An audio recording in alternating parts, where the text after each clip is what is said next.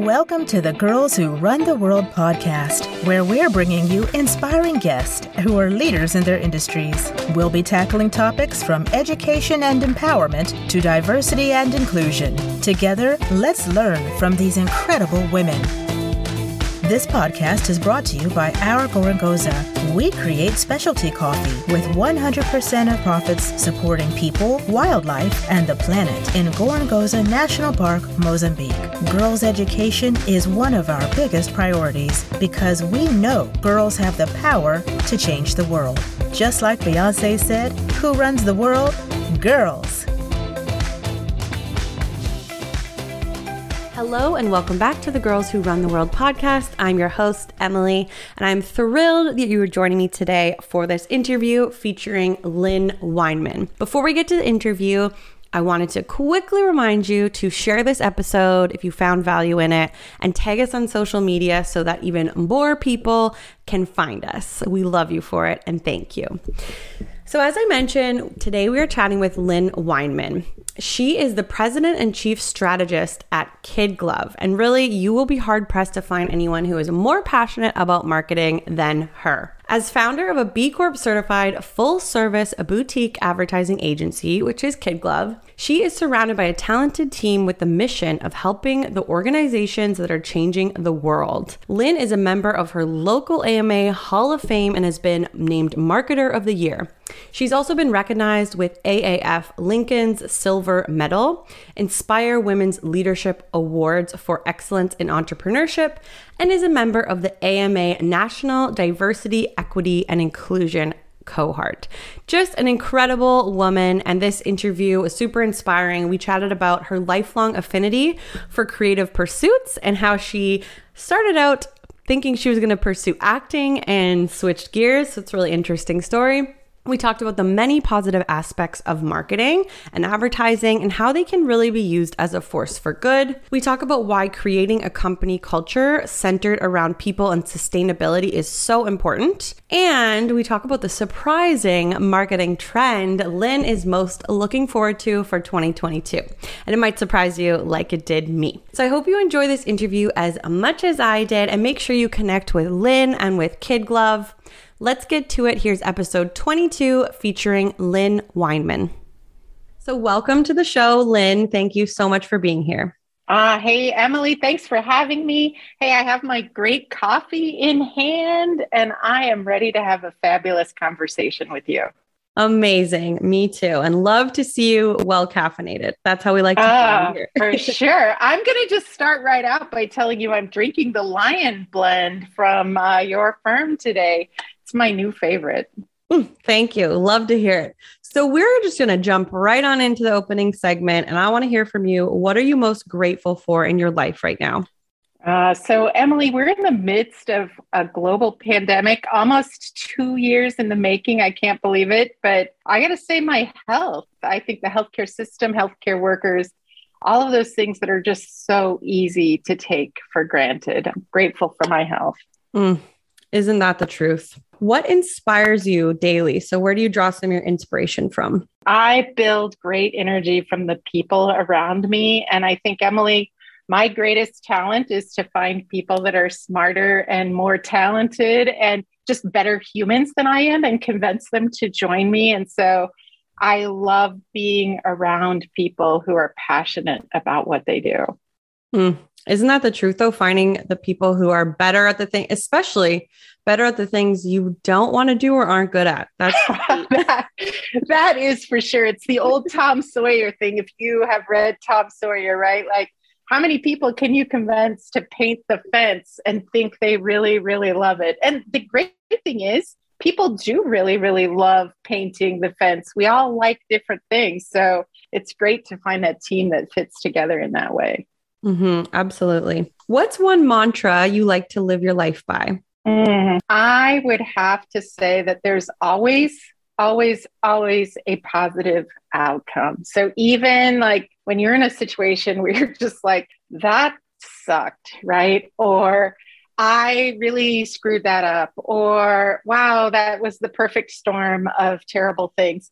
I always feel like there's there is something in that situation that you can look at and go, all right, here's one positive thing. The one positive thing is I'm never going to do that again. or that one positive thing is I'll know better next time. But there's always something, something positive out of it. Mm-hmm. That reminds me one of my mantras, which is you either win or you learn. Yes. So I feel a similar way in that the failures teach you a lot and that's how you get better and grow or you right. win. So it's always a win for me too. Right. Emily, if you're in marketing like you and I are, or you're in a, an entrepreneurial business, I think you have to be willing to take risks. And I think the only way you can wake up every morning and continue to take calculated, smart risks is to know that I'm not always going to win, but something good's going to come out of it. So I, I like your mantra too. I think that's a good one. we can use each other's. there you go. There you go. Who or what has been your biggest teacher so far? Yeah. So, just building on that last question, uh, as I look back, this is such a good question. But as I look back, I think the biggest teacher is failure. As painful as it is, I, I think back to a situation in my life where I was in a, a role for eight months. It was really painful. And uh, I probably, while I was very happy to be out of it, I learned the most in that eight months. I call it my MBA. It was like an accelerated MBA program, right? But I think that for me, when you hit failure, it's like I always give myself like a minute to cry and a minute to be angry, and then like dust yourself off and get on with it, right? Yeah. Yes. And I think that is really that growth mindset. And that's really, I'm sure, what has propelled a lot of your success. Because if you're not willing to, like we said, fail and learn and then get back up, you're going to stagnate and stay in the same spot. So yeah. who wants that? not me, right? Like that sounds terrible. Yes, exactly. I'd love to just situate the listeners a little bit and start off by going a little a little back into the past. Yeah. And I would love to hear from you what your early life was like. Where did you mm. grow up? What activities did you like to do? Anything you feel like sharing? Ooh, I love that. So how long do we have here, Emily? I love to tell stories. No, I here's something really unique about me. So I am sitting right now in a house that was built by my great, great, great, great grandfather, right? And yeah, way, way back. And so he actually immigrated from Prussia, worked in Wisconsin, built up some money, and then walked all the way from Wisconsin to Nebraska, staked a claim built this house, raised his family. And so my kids will be the uh, seventh generation to live in this house, right? And so that kind of brings this like sense of belonging, but also the sense of responsibility, right? And just this being in touch with history. Like I've got stuff on the shelves behind me that is a hundred years old that was probably touched by my ancestors. So that's kind of it's probably as dust from then too, because I'm not a very good duster. But so that is that is a thing about me. And then probably the other thing about me is as a kid, I was probably the biggest creative nerd like that you could find. Like I was into all the stuff like art club and theater and speech team and creative writing and you know that all of my interests were poured into all things creative mm, i love that so definitely sounds like something creative which is what your career is now was always yeah. going to be in the cards for you so i'd love to hear how you kind of translated that first love of all those creative pursuits yeah. into a career. So how did you get started? And ultimately what led you to kid glove yeah. So i thought I was going to be the next Meryl Streep, right? So I was dead set on getting a degree in theater, but because I have this great history, I was also dead set on living in Nebraska and raising my family in Nebraska. And if you haven't noticed, there aren't a lot of great Broadway companies based in the middle of America, right? and so luckily, uh, my parents found just the right people to talk me out of that. And with some really good counseling, somebody said, you know, you ought to think about advertising because it's the perfect blend of business and creativity. And, and I really have loved that because I, in my role at Kid Glove, I am the chief strategist. So I don't actually do the art and I don't actually do the writing. But what I do is I help pull the pieces together so that that our clients have what they need to build a really strong strategy and our creative team has what they need to build a really great brand or campaign or television commercial or website or whatever it is they are working on. So, yeah, I, I got my degree in advertising. I was lucky enough to get a great internship while I was in school. So, I the agency I got the internship with hired me when I graduated. I stayed there for 20 years. I learned a ton about the business but then was ready to just go out and try my own thing. And I dabbled in a couple other things and then eventually started what is Kid Glove today. Mm, amazing. I love that story. Thanks for sharing. Absolutely. We actually have a lot we have a lot of similar pieces and one of them is that I too transferred my internship. They hired me on. This was at a PR agency uh, right out of the PR program that I took. And so they yeah. hired me on after that. And I do often say to women who ask me who are just starting, whether it's PR marketing or advertising would probably be the same case. I say that agency is a great way to learn what you yeah. do like, what you don't like, because yes. you have such a broad amount of tasks, really. And you kind of yeah. can dip your toes into different things. And also for us, different industries. Um, yes. So I did a lot when I was at the agency, I did a lot of retail, but I also did a lot of nonprofit. And so I kind of, it's funny now I'm doing both together basically. Right. But yeah, in a way. So it's really, really cool to kind of get that agency experience. And I definitely tell people early on in their career that it's a good thing to think about doing. yeah. I think you kind of learn right away too. You kind of learn if you're in the advertising PR marketing business, you kind of figure out fairly soon. I'm an agency person because I, I personally am an agency person because I love the like the variety and the competition of it or you're a corporate person and the corporate side you get like that strong loyalty and strategy and more involved in different aspects of the business. So i think it's two great great sides of it. It's i think it's really great for people to experience both sides too. I did do a year as an interim marketing director for a large nonprofit and i learned so much. So now at Kid Glove, I'm much more empathetic towards mm. my clients because they'll call with a request that maybe one day I would have thought was unreasonable. And now I'm like, oh, I get it. I, I, understand the pressure that's coming on them internally and why we need to deliver this thing that seems unreasonable on the surface to me. Yeah. Yes, I totally am with you there. Helps give you a little more perspective. That's for sure. yeah. yeah. Perspective is such a good thing, too. Mm-hmm. Really is. Absolutely. I'd love to talk a little bit about how marketing and advertising can sometimes have a little bit of a bad yeah. reputation. You know, I've worked in this, you know, realm for now maybe 11 years and so you worked in it longer than me, but you know, we've been around, we've been here. Yeah. And yeah. I think it does often get this bad rap and I would love to chat a little bit about how on the flip side it can really be used as a tool mm. For good and a force for good. 100%. You are, you've just opened the can of worms to my favorite topic here.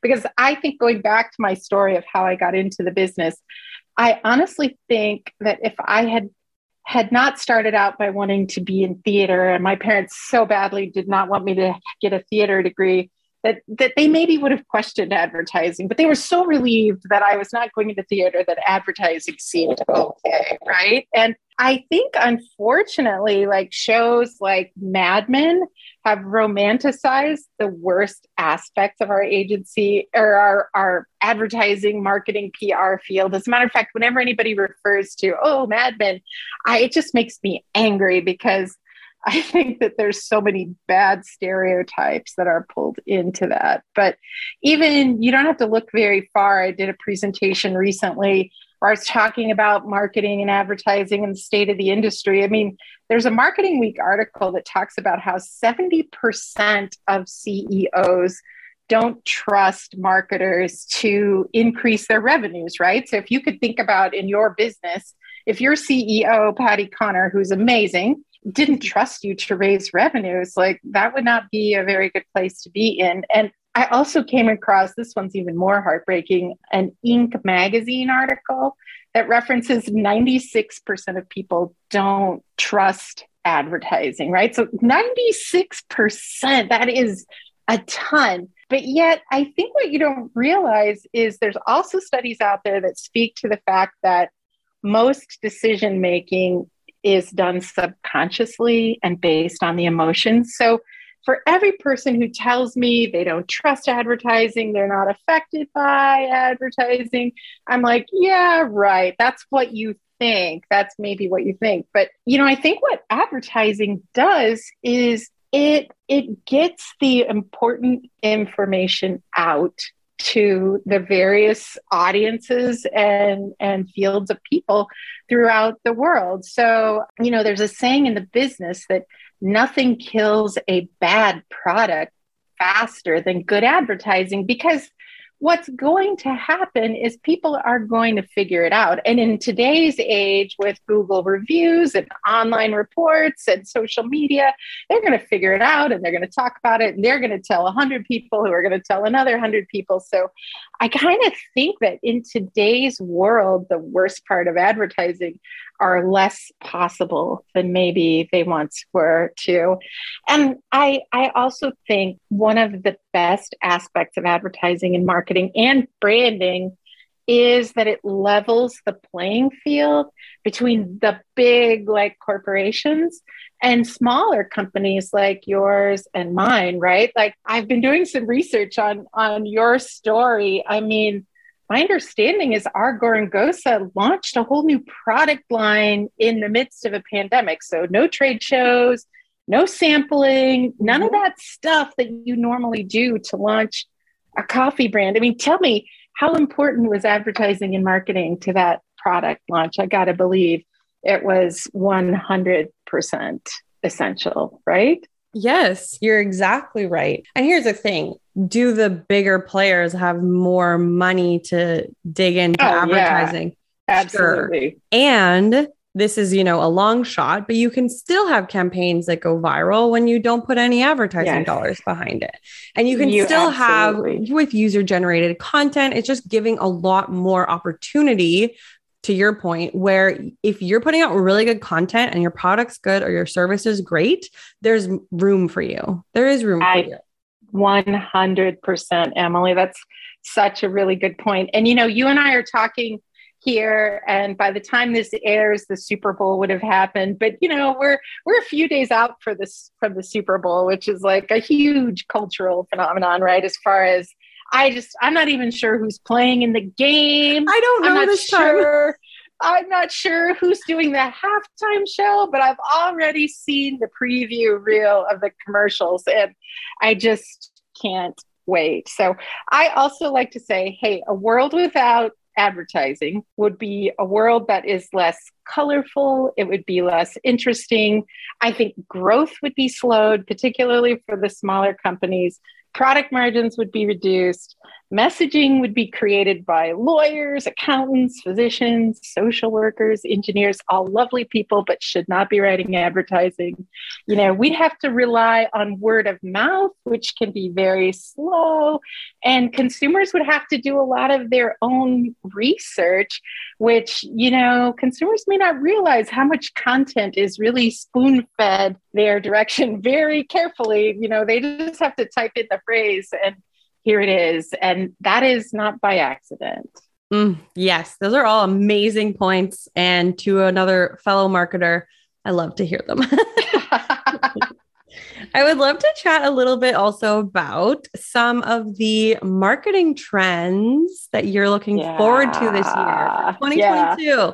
2022. Well, you know, I know the typical answers would be all the new data stuff, right? Like, uh, you know, SEO, SEM, all of the new digital trends, the retargeting, the content marketing, all of that. But what I am most excited about is purpose marketing and social impact marketing. And said something earlier, which I think is really interesting. When you worked in a PR firm, you worked on a lot of retail and a lot of nonprofits.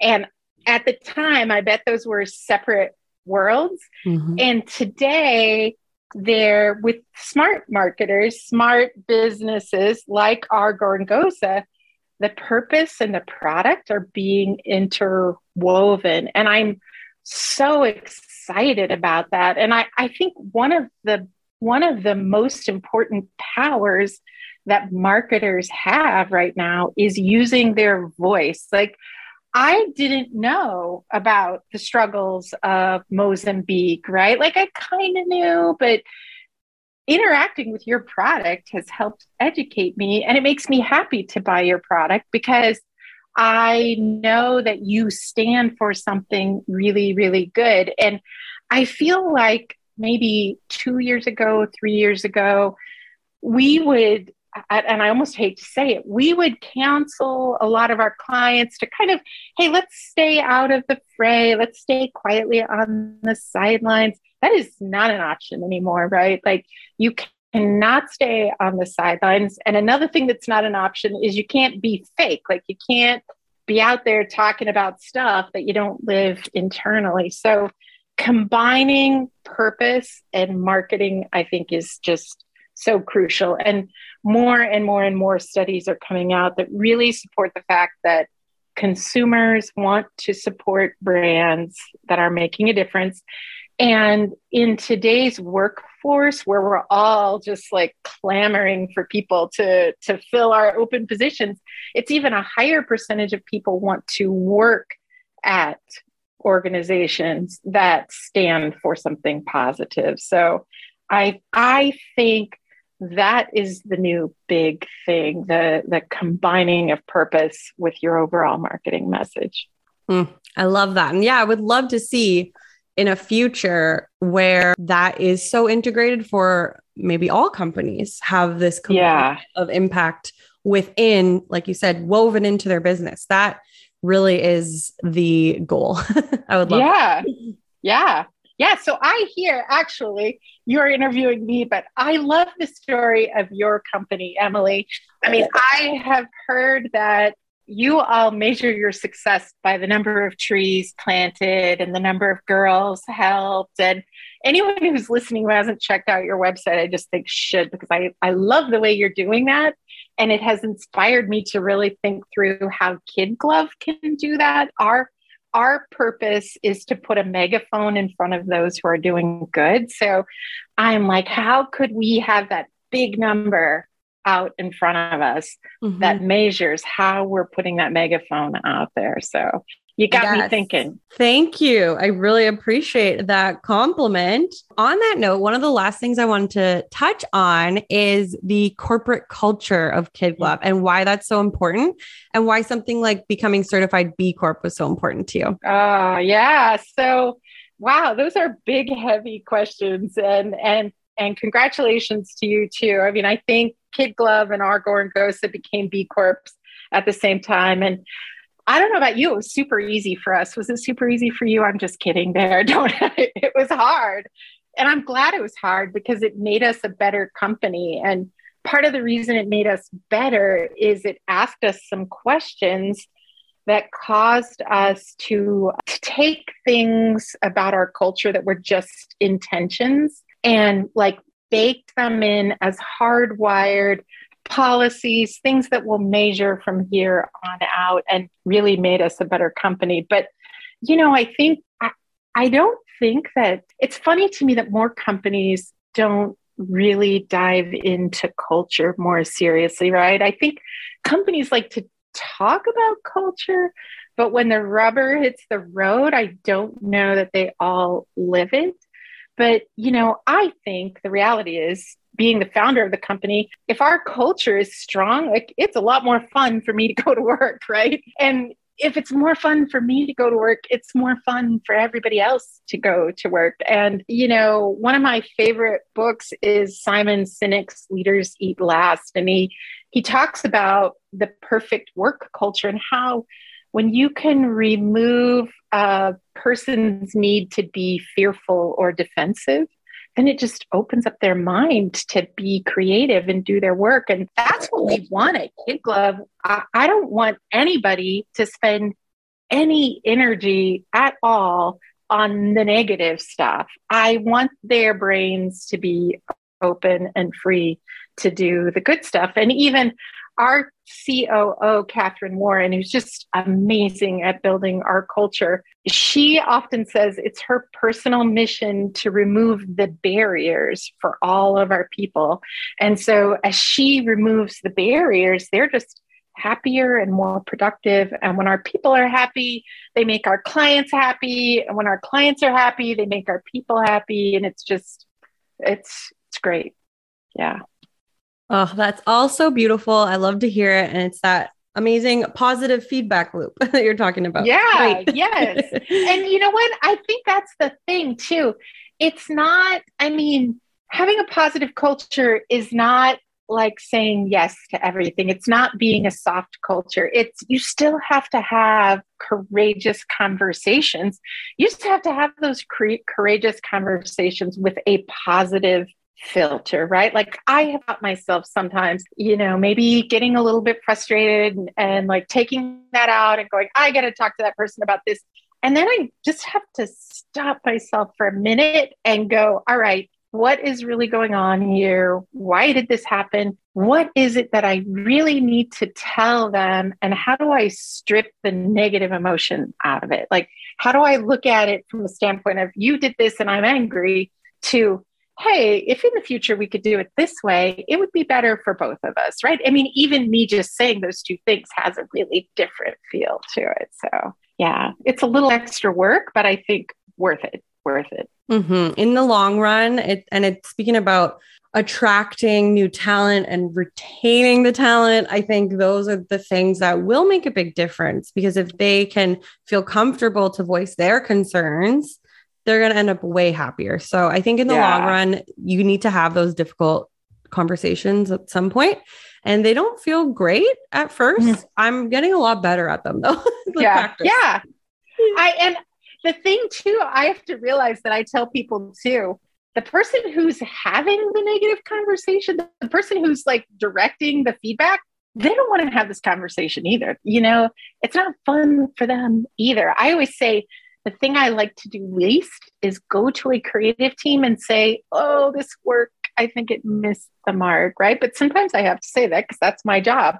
But, you know, I, when we have to say that, let's do it with a standpoint of, all right, how can we look at this positively and get a positive outcome here? Mm, I love that. Before we get to the rapid fire, I wanted to thank you so much for mm. being on the podcast. And I really want to acknowledge you for the work that you're doing with Kid Glove and how you're supporting these amazing, incredible companies and the way that you are taking a stand for vulnerability within your own workplace. Mm. It's incredible. Thank you. Thank you so much, Emily. I appreciate that. It's My really pleasure. important to me and to us. So thank you. Mm, I love that. What is a book that's changed your life? Okay, well, I mentioned Simon Sinek, who I love, but honestly, and I love to read, like I will read 50 or 60 books a year, but I think the one, the one that I'd really point to is called Darling, You Can't Do Both. It's by Nancy Vonk, uh, who's a Canadian, and she was part of the creative team that worked on the Dove Real Beauty campaign that was super popular a few years ago. But it really speaks to women in the workforce and it really speaks to like owning the type of work and work environment that you want to be in. So I, I actually, when I read that book, I didn't read it until I was 50. I wish I would have read it when I was 25. Just tears rolling down my face. Like I wish I would have, you know, had these words and phrases 25 years ago. Yeah. I'm adding that one to my list. Oh, so good. So good. What is the your favorite place you've traveled?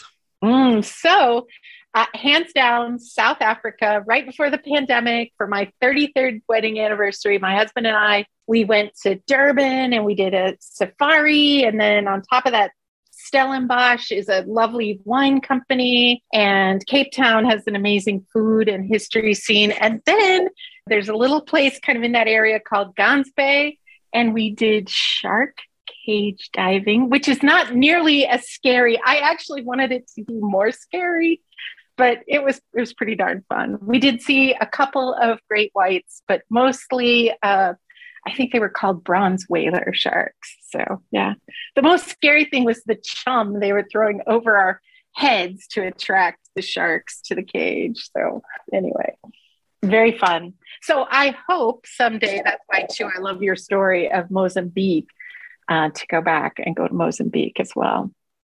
That would be incredible. That trip sounds amazing, though. mm, it was a great trip. It was worth being married for over 30 years to go on this trip. well, you guys, you need some sort of, you know, award for that. My husband, for sure. My husband definitely deserved it. So. Aww. What's a lesson you've learned recently? Mm, I'm going to say learn to surf. And since we just talked about shark cage diving. It has nothing to do with really surfing in the ocean, which would be fun, but I tend to be a controller. And what I am learning is if I can loosen the grip a little bit and kind of go with the flow, I think that's my main lesson from the pandemic. Just learn to go with the flow a little bit, right? Like it makes life a little bit happier and, and more interesting and less stressful. Mm, Absolutely. and final question here name a woman who inspires you. Uh, I gotta say, I have such great female role models in my family, right? Like, I think back generations ago to women who were literally pioneers, and my both of my grandmothers lived on farms and survived the Dust Bowl and the Depression. And my mother I know you asked me for just one, but I, I got to give you the whole package. My mother was so great because she she was she broke the mold and was a working mom which was unusual for me at my age and and pushed me to break the mold for my age and then i have to think my daughters too are just like these incredibly strong, smart women. And I'm going to add in my son, even I'm so proud of him, has, you know, spends a lot of time with a young woman who's also incredibly strong and smart. And I just think being surrounded by these strong, smart women and knowing they've gone before me and um, we're building a legacy for them, I I really say that. But Emily, I got to say too, you, I've loved this conversation you inspire me. Your CEO, Patty Connor, inspires me. Uh, you know, the work that you choose to do and to do it with such flair and with such love, I think is is really uh, a good role model for all of us. Thank you so much. And right back at you. This has been such a pleasure. And the work you're doing is so inspiring. And I want to make sure all the listeners go check you out. So we'll link all the social and the website uh, so you can connect with Lynn and Kid Glove. That sounds great. Emily, thanks so much. This has been so much fun. Thank you as well. Thank you so much for tuning in to the Girls Who Run the World podcast. If you enjoyed this episode, please share it with a friend who would love it. Leave us a five star review and hit that subscribe button so you never miss an episode. To learn more about Our Gorongosa, head over to ourgorongosa.com and find us on social at Our.